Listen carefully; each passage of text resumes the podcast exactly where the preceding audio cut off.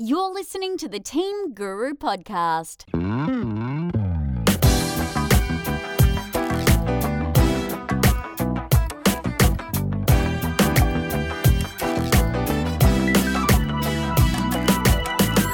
Hello and welcome to the Team Guru podcast. This is episode 38.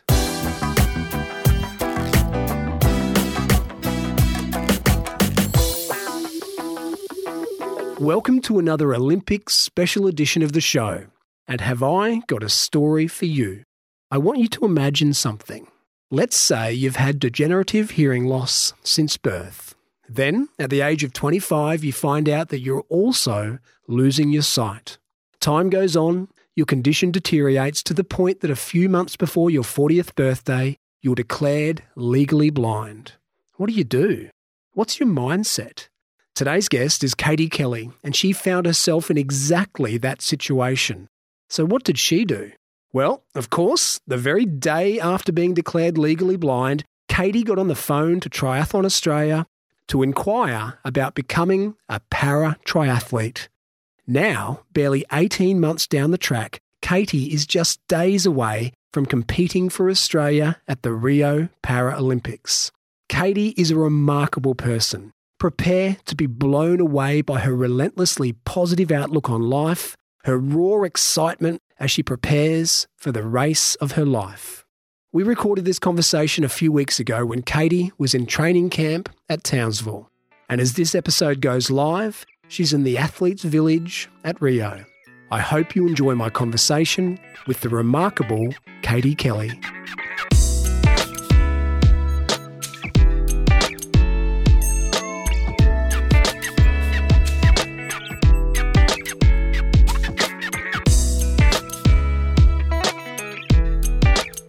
Katie Kelly, welcome to the Team Guru podcast.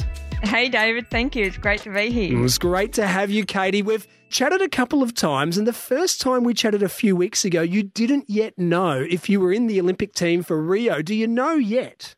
I don't actually. Well, I sort of do. I guess it's not official in the sense that we've been nominated by Triathlon Australia, a bunch of Australian para triathlete. And the next step now is um, official confirmation that we've been selected by the Australian Paralympic Committee, and they meet, have a board meeting, and they um, give that a you know final tick. So we believe that's happening on the second of August. And um, yeah, I just can't wait. It'll be great to finally be able to tell friends and family that yes, I am officially on the Australian Paralympic team. So it sounds like it's pretty much a done deal. They've just got to do the official signing off. Is that where it's at? Pretty much, and but I guess you you never say you know it's never certain until you hear those words. But for certainly from my end, I've met all the criteria and requirements, and Triathlon Australia have put me forward. So we're in good shape. You're, it sounds like you are in good shape. Now, with that little bit of doubt hanging over your head, is there any difficulty motivating yourself for the type of training that you must be doing at the moment? No, not at all. I mean, yesterday or two days ago was 50 days to go until Mm. The Paralympics kick off in Rio, and my heart skipped a beat. So I just thought, 50 days too close, you know. um, every day is so critical, and you know, I'm just loving this whole experience of my training. So very much focused on every session is the quality of those sessions and the output is very, you know, it's absolutely critical. We do good sets, so there's no problem with motivation, that's for sure. I bet there's not. It's such a fascinating time that you're at. And we're going to talk a little bit about your training later. But first of all, I'm really keen to talk about your story leading up to now. You know, the things that I know are just incredible. January 2015, you were declared legally blind.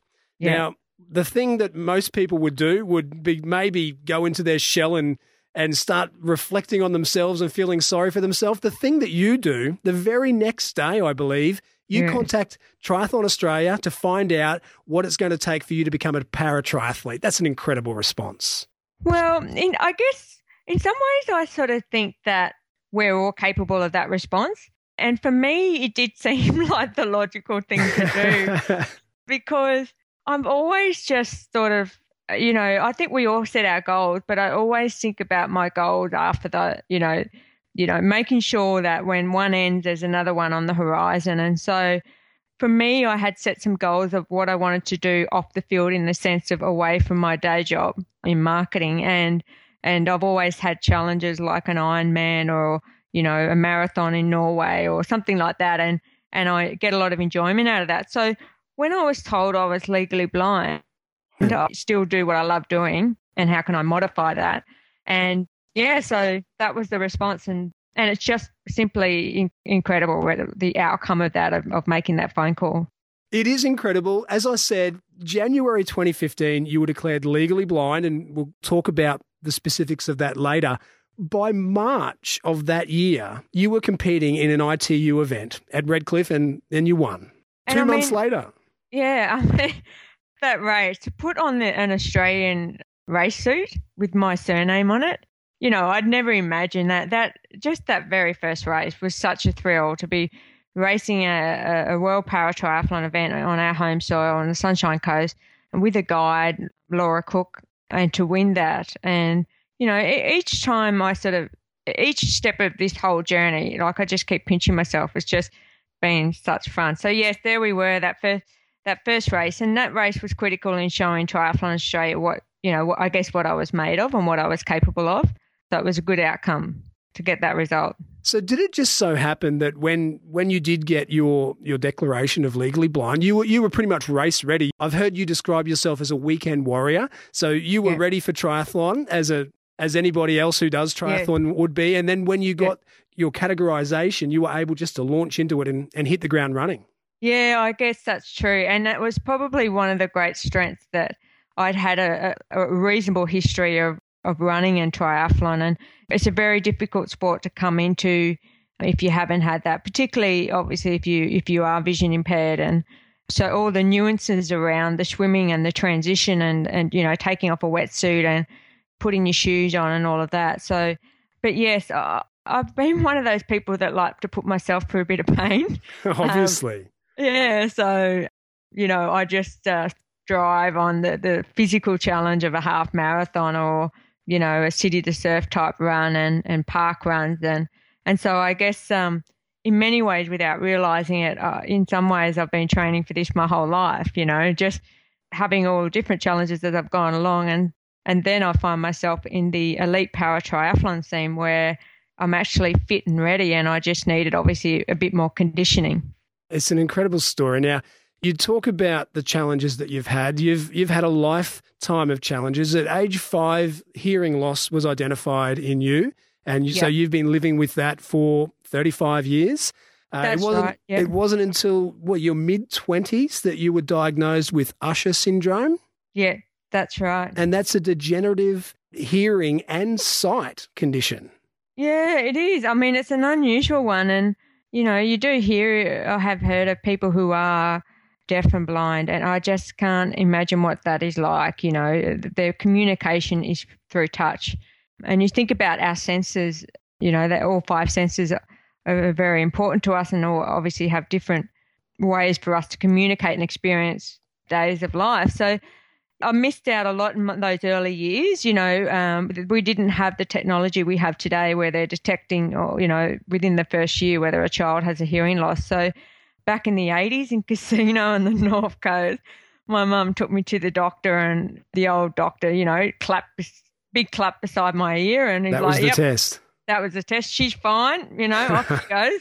So it wasn't until, you know, year one and kindergarten that my school teacher picked up on it. And from there, there was audiologist tests. And so hearing aids from age five. And, and that was pretty you know, as a kid and the mm. only kid in town with hearing aids and, and they're really clunky and loud and I hated them. And I used to actually leave them at school. And I remember when I was about seven or eight years old and my teacher noticed that I was taking the hearing aids home on the school bus because I lived in a country town. And she said, Oh, you've got your hearing aids. And I'm like, Yeah, yeah, yeah. I want to watch um, country practice, you know, the old TV series. So that was a big there were lots of little milestones like that in me accepting my situation and adapting and and so yeah obviously a normal sort of upbringing and lots of sports and you know my develop my, my parents were fantastic in education was a big part of our upbringing and and So then the eye component, I noticed in my mid 20s going out with friends and,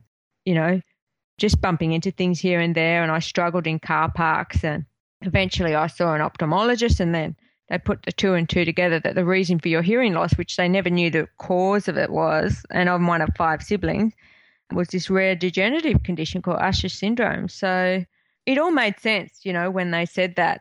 So there it was that um, it was a very clinical diagnosis too. He just sort of said, "Yep, you've got Usher syndrome. I can't quantify how how much sight and hearing you'll lose, but eventually you'll lose both." And he just sort of like sent me on my merry way, and that was that. How did you feel at that moment when he said you'll lose both?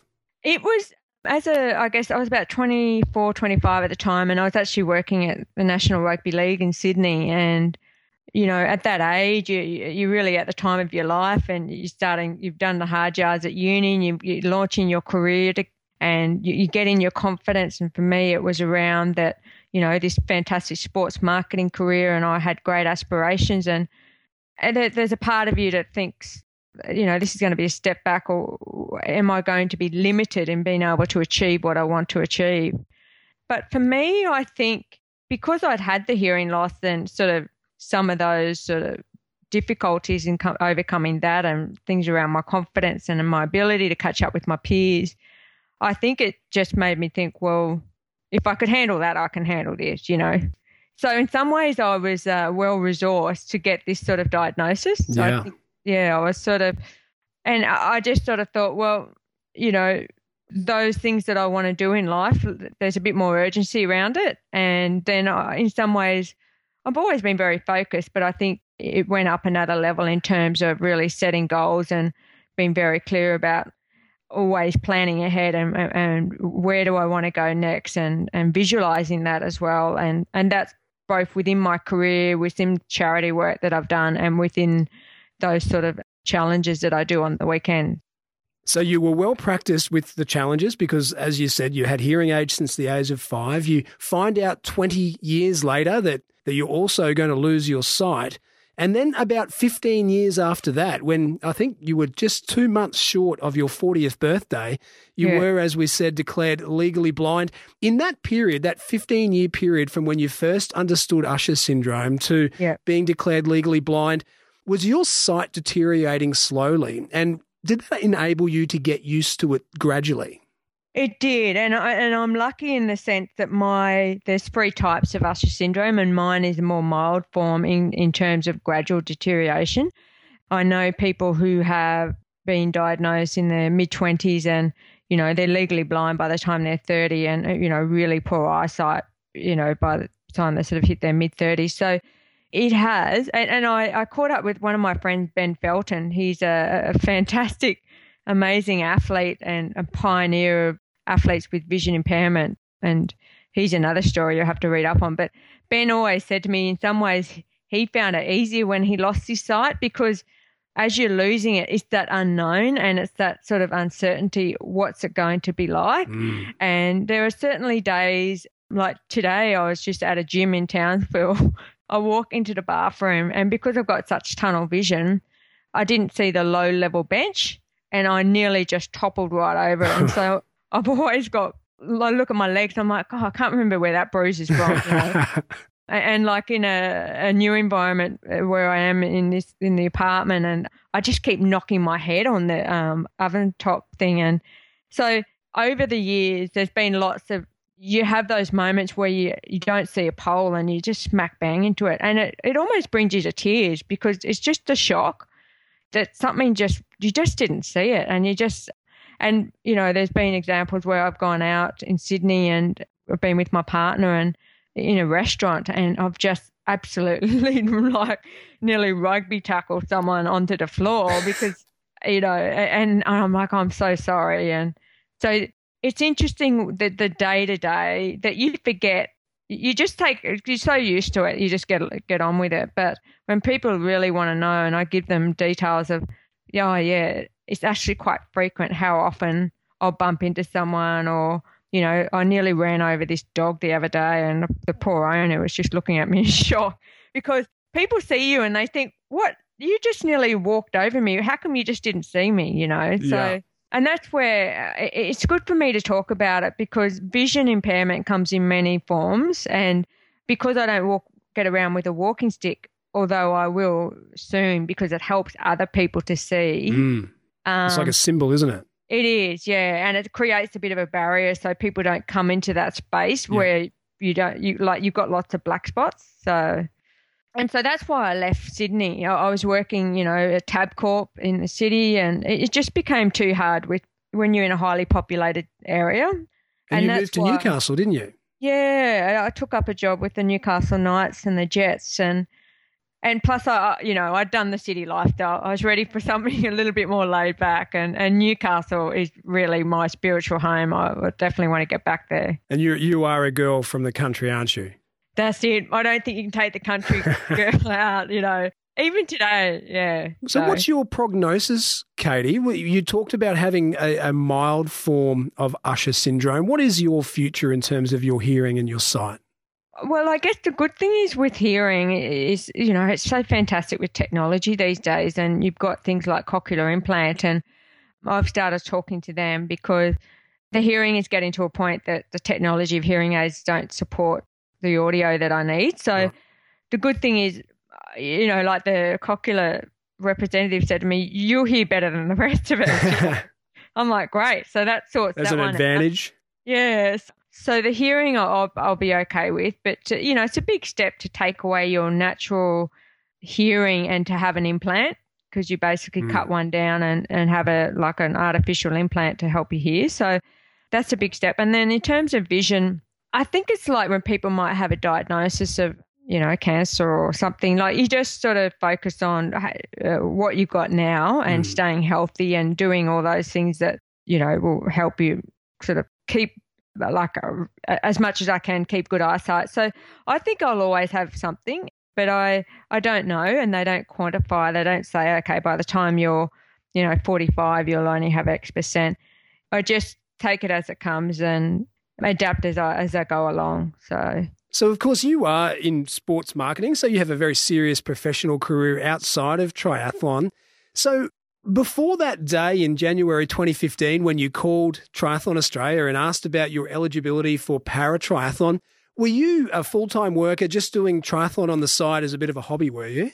Exactly right. Yeah. I mean, for 20 years I've worked in sports administration and, you know, servicing, I guess, on the other side of the fence for elite athletes. And whether that was at ANZ Stadium, where I worked for three years at the Rugby World Cup and State of Origins and grand finals and or Melbourne Storm, you know, as part of the 99 Premiership side. And so to be on the other side of the fence was just a something I'd never imagined, you know. What so. a fantastic quick transformation from weekend warrior like the rest of us yeah. in January to elite athlete in in March of the same year.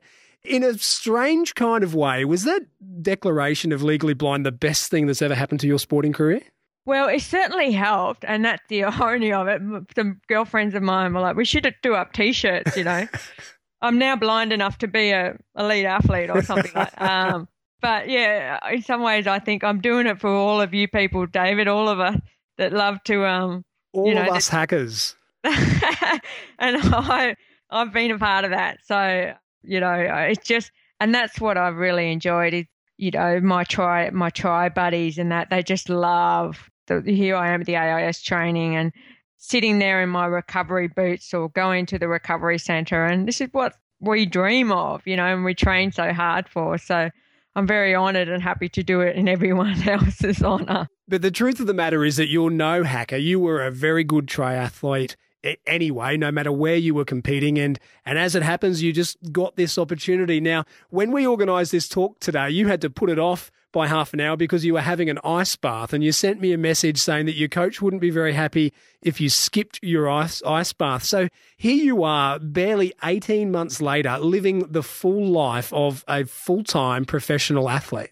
Exactly right. You know, I think about my routine of I'd get up at 5 a.m. in my working life to get my training in in the morning so that I'm at work by 8:30 and finish work at 6 and then train at night and and then so in some ways it you feel a bit indulgent mm. having this sort of lifestyle and I do like it's sort of it is a, very much a bubble. It's, it's a bit surreal. And so that's where it's interesting, for example, an 18, 19 year old who comes straight from school and goes into this environment, and then that's all they know.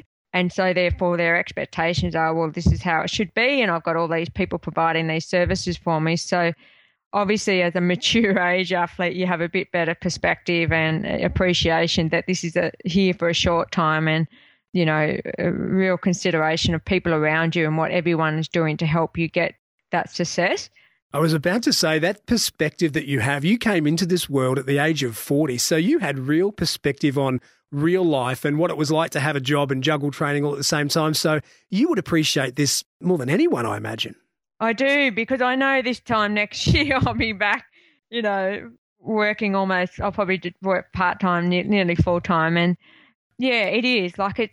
And so the thing that's the difference then is I think I'm very aware and very focused on delivering in terms of my training, in terms of putting in the time for recovery, getting my nutrition right, because this is what it's all about, you know. So I'm very focused on doing those things well because there's no excuse not to do it well, you know. Absolutely. How yeah. much have you improved as an athlete since you kind of became an elite athlete 18 months ago? Well, I've always done it. Prior to this was endurance. You know, I love my half marathons, probably my favorite distance, mm-hmm. and half Ironmans. Whereas para triathlon is only a sprint, so it's a 750 swim, 20k ride, and a 5k run. So my training has shifted in terms of intensity and speed work. And in some ways, I always did triathlon for fun, but I took my running seriously. And the reason for that was I could never compete seriously in triathlon because I could never really ride fast because of my vision. Right. You know, I was always very cautious and right. I'd sit at the back of the pack. And likewise, in the swim, I just go everywhere but where the buoy is. I can't. And so I end up doing this big S rather than a straight line. So the big difference has obviously been the focus and the intensity to get the result. And, you know, we just did a brick session which is our hardest session of the week, where we basically did efforts on the bike and then efforts on the track. And, you know, before every session, your heart rate goes up a bit. Is that nerves? Am I going to get that quality in? Am I going to put in what I need to put in? Whereas, obviously, when you're training for yourself and your own goals, you, you still want pressure. to put in. There's not that pressure. Mm. It's a mm. different pressure, yeah. and that's interesting. So that intensity of just, and because this is my full time occupation at the moment, there's also, and because I've got sponsors and people that are supporting me, I'm like, well, I can't let them down. I've got to, you know, get a good session in here. This is what I'm paid to do. What a fantastic country we live in where this can be your full time occupation leading up to the Olympic Games. We, we are so lucky in this country. We are. It's amazing. Like, I, you know, and, and that's where sometimes I can get a bit overwhelmed because there's so many, obviously, people in really difficult situations. But yeah, strong sense of obligation that I have that, you know, it's my role, as I believe it's everyone's role, to leave this sport in a better shape than when I came into. And so I'm very conscious of that. And, you know, I do some work with Deaf Sports Australia and I want to work with Triathlon Australia to get, you know, more kids with hearing impairments doing triathlons and so on. So that's where I, you know, I'm so grateful for this opportunity. But yes, you certainly a strong sense of wanting to give back as well. You have such a positive attitude. Hey, you touched on something a little earlier that is really interesting, and we'll talk about that soon. The the role of a guide in your racing. That's that's a fascinating component of the the racing that you do. But before we get to that, can you give me an idea of what your training week looks like now as you build towards the Rio Games? Yeah, it's really, um, I guess, you know, we're sort of 50 days out. I'm up here in Townsville. Um, we've sort of, we've been at the Gold Coast for three weeks and then in Townsville for two to three weeks. And then we fly out on the 10th of August to go to Florida for our final sort of three weeks before going to Rio in September. So I guess now we're looking at, we're probably about six, seven weeks out and it's about two to three sessions a day. So today was an hour gym and then I came back and had an ice bath. That was 7:30, 8:30.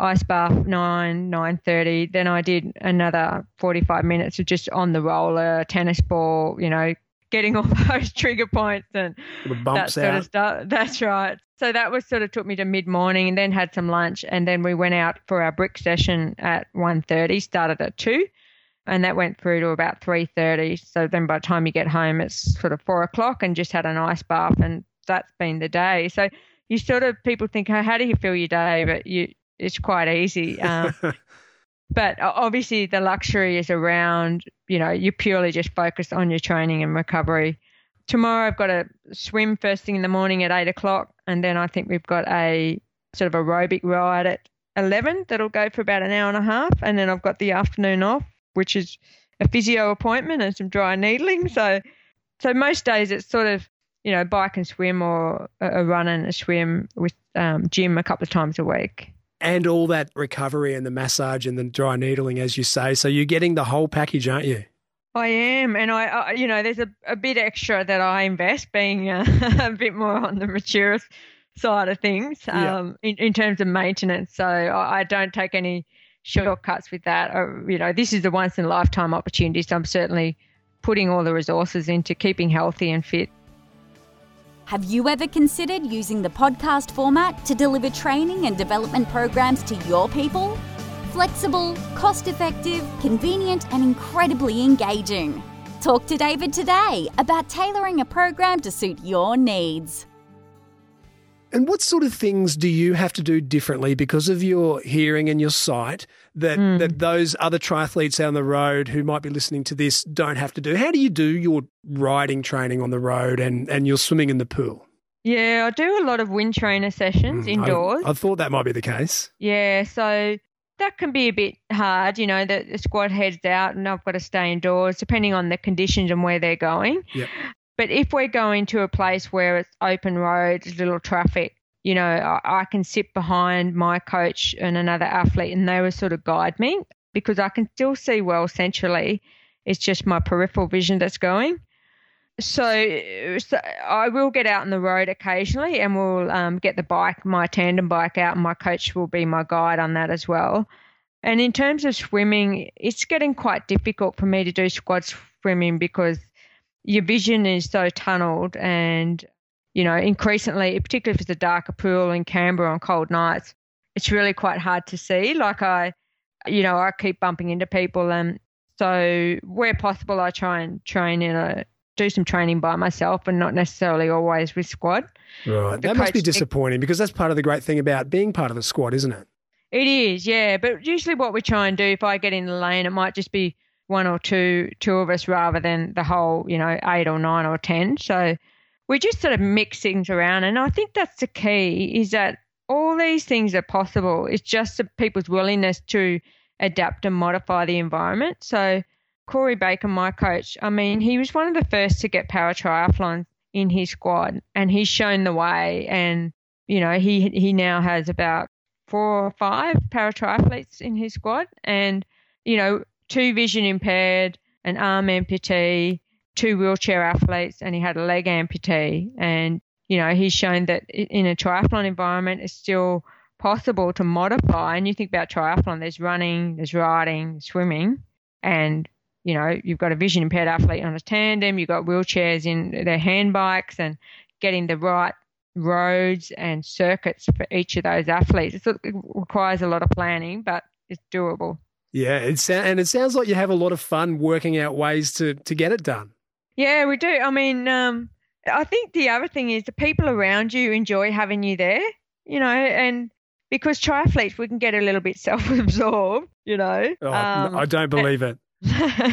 all about the gear and you know but i think people who do triathlon it's just such a fantastic community like i i lived in darwin for a year and i was in, a member of the darwin triathlon club and that was the way that i found like got to know people in that community and that's what triathlon does and so when you're training with people there's a lot of great banter and sledging that goes on and you know my closest friends are from the triathlon community and I've got a lot that I trained with in Newcastle, and you know they would pick me up to take me swimming or just help me out as much as I could because they they would train at 6 a.m. in the morning in pitch black, and it's not possible for me to do that. So, and that was in running as well. So I would do a, a lot of sessions by myself, but where possible, they changed the session so that I could join them or start later when it was lighter.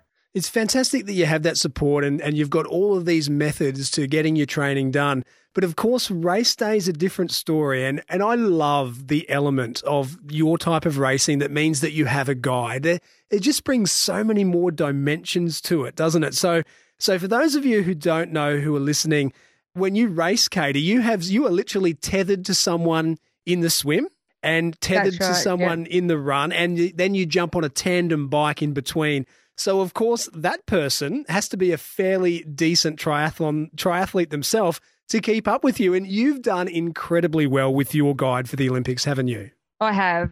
So for the Paralympics, uh, my guide is none other than Michellie Jones, who is, uh, you know, a silver medalist at Sydney Olympics 2000, and she's ITU Hall of Fame. She's Australian Hall of Fame. She's she was voted one of the top 10 women triathletes in the world recently, and she was the first Australian woman to win the Hawaii Ironman. So, you know, she's got a pretty good just- resume. well, just slightly not so intimidating, but yeah.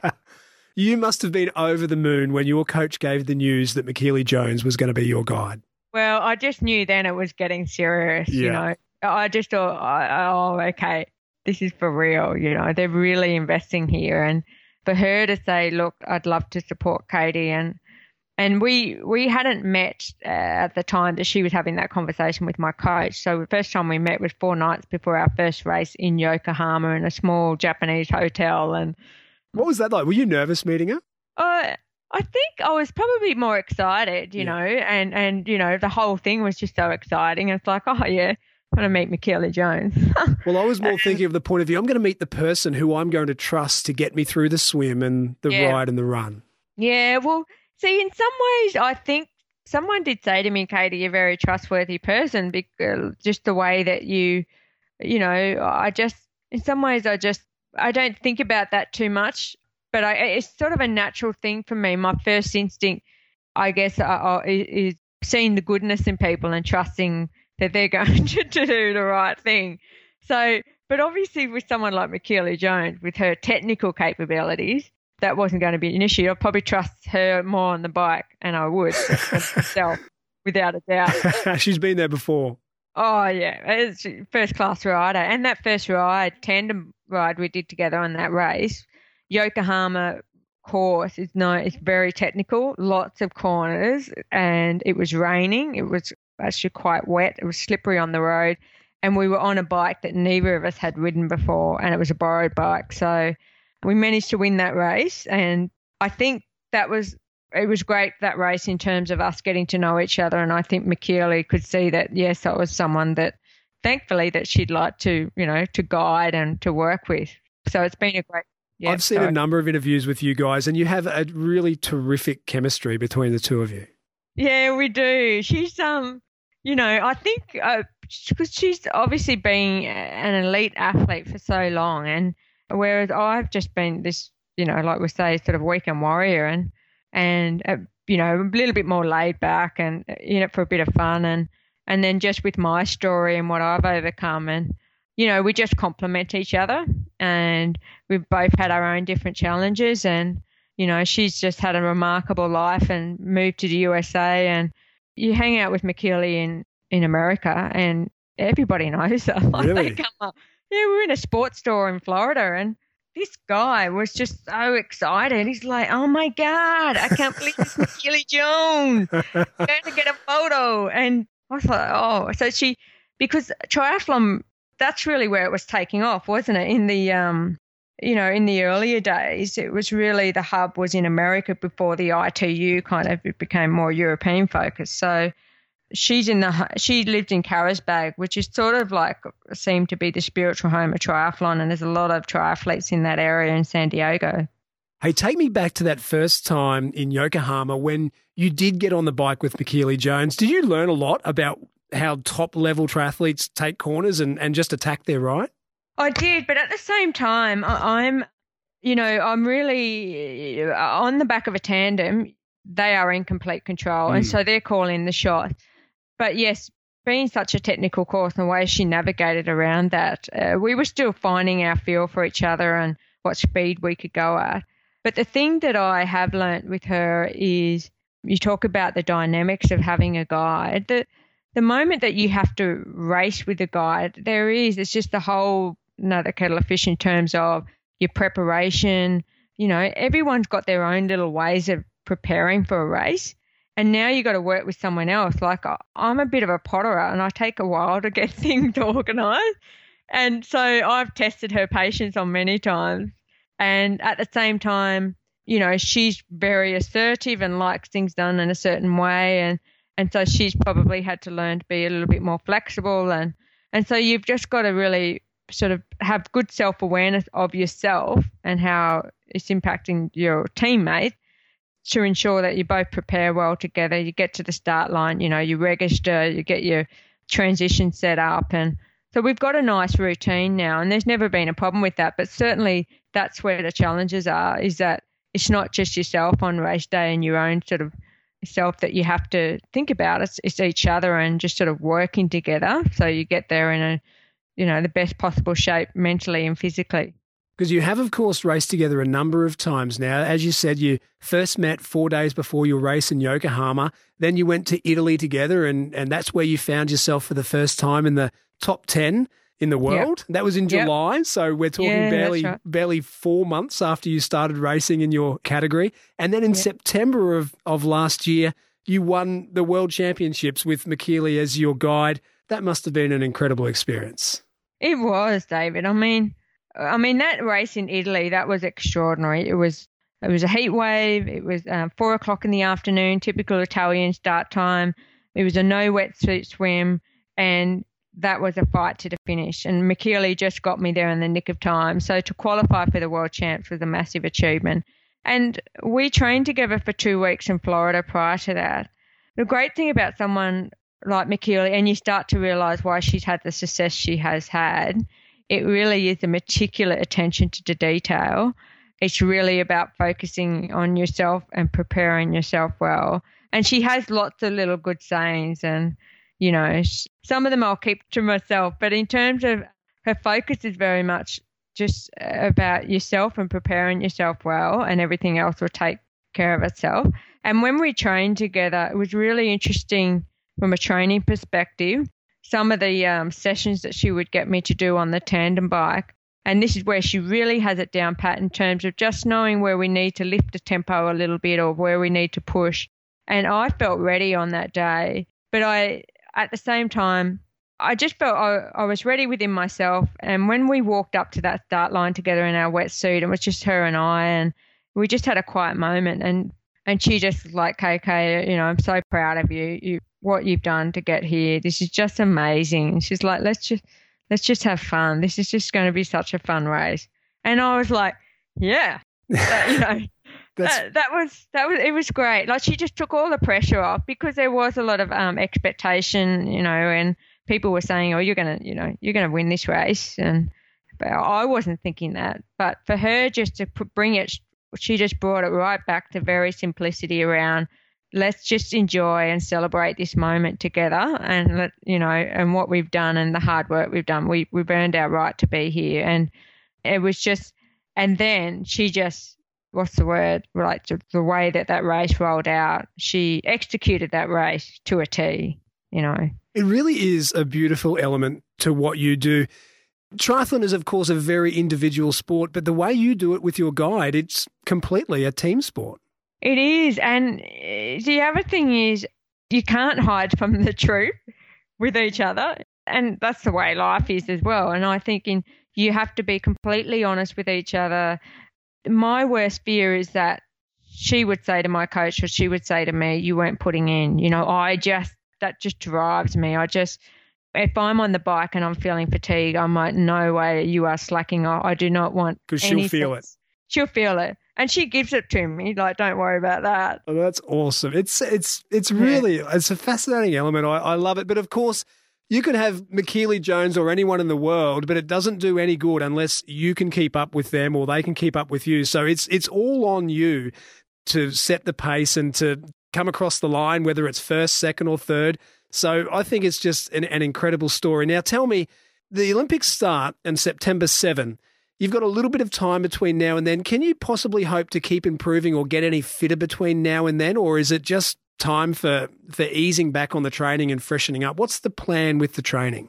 In terms of preparing the Paralympics, it's still pretty much in build phase. And, you know, the, the next couple of weeks is still quite the intensity there. And then I think once, once we get to Florida and you've got sort of two to three weeks go, it's just about polishing it off keeping that tempo up and some sort of short, hard sessions. And uh, how much taper we have, there, there might not be a lot.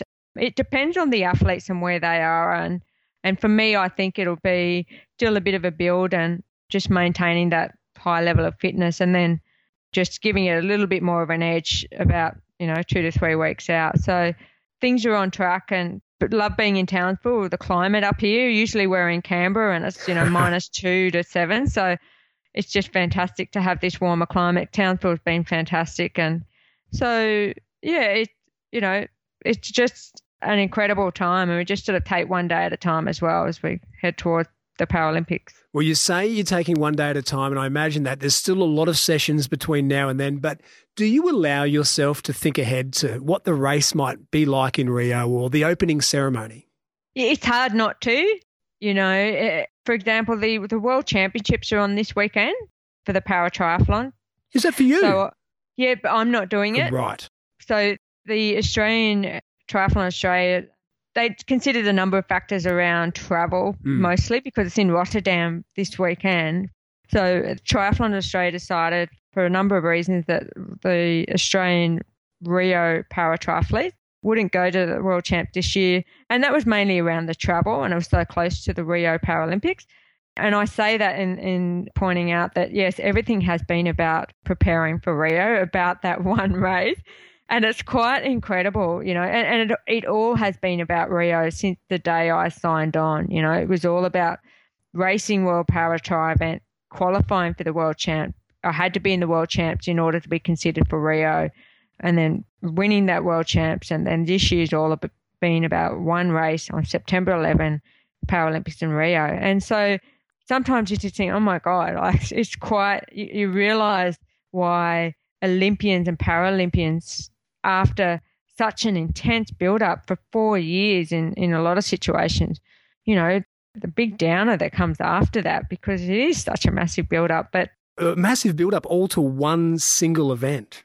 Yeah, yeah, right. and that's why it's so important. And the AIS is doing this. They've got a personal excellence team, and it's about ensuring athletes have balance in their lives, and they're thinking about, okay, what are, what am I doing after the Paralympics or the Olympics, and what are my plans? And and certainly, I that was a natural response for me because you know I want to know that I've got you know whatever work planned or my next sort of project because the intensity and the build up for that one race and and I do visualize that race and I really just focus on you know the fact that I'll have my mum and dad there, five brothers and sisters, and six or seven girlfriends and friends coming over from Europe, and just to celebrate that with them. So for me, it'll just be yeah a once in a lifetime opportunity that I'd never imagined I find myself. It's incredible, Katie. I'm so excited for you, and I, for one, will be tuning on on September 11 to to watch you go at it. I'm I'm just super excited for you, Katie. I love your story. I love everything about what you've done and the way you've gone about it and your attitude and the whole dynamic is just terrific. Now, look, I know that you've listened to some of my podcasts before, so you'll know what's coming up. I'm going to finish with my three questions that I always hit you with. I suspect you've done a little bit of planning around these. Are you ready? Okay, bring it on. Bring it on. Right. So, thinking about everything you've achieved, Katie, what's the one thing you're most proud of? Okay, I thought I was ready. The one thing that I'm most proud of. Well, let me think, David. Sorry, you've got me. I have I've uh, changed my questions. Haven't you listened to any of the podcasts where I changed my I questions have. a few weeks ago? And I, and I, remember listening to them and thinking, I wonder if you'll ask me that. So maybe in some of your podcasts, I've finished before the three questions have come up.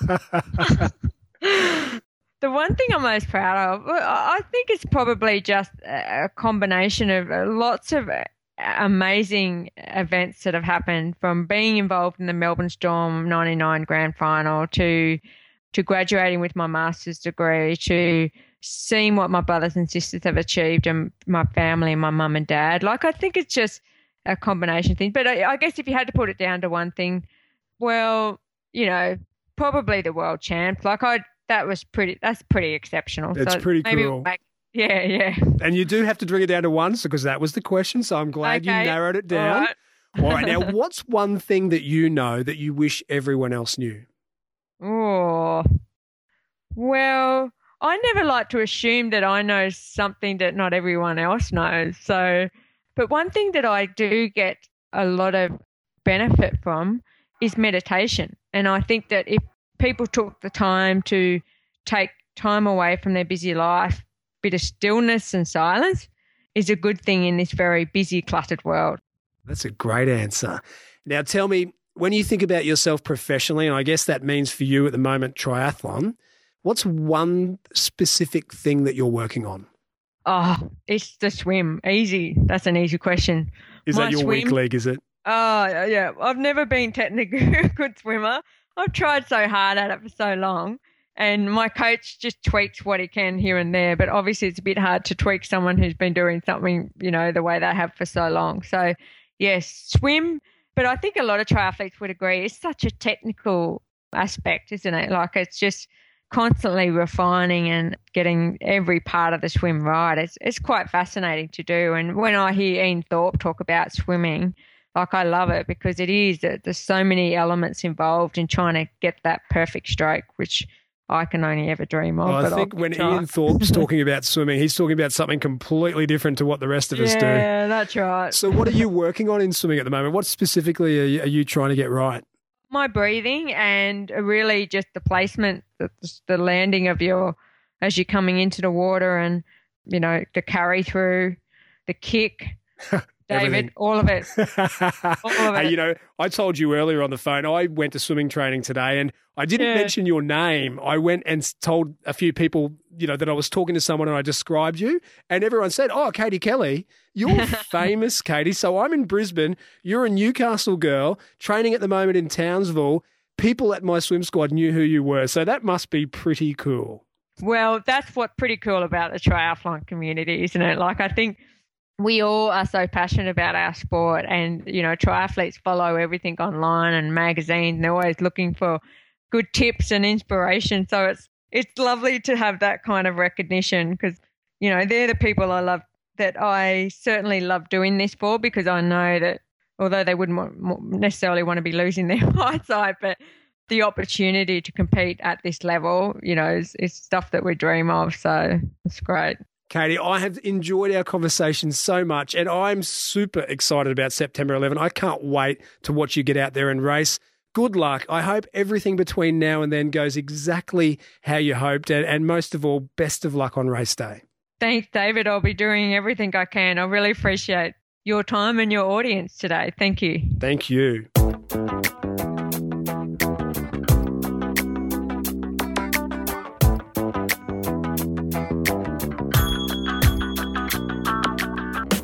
And that was Katie Kelly.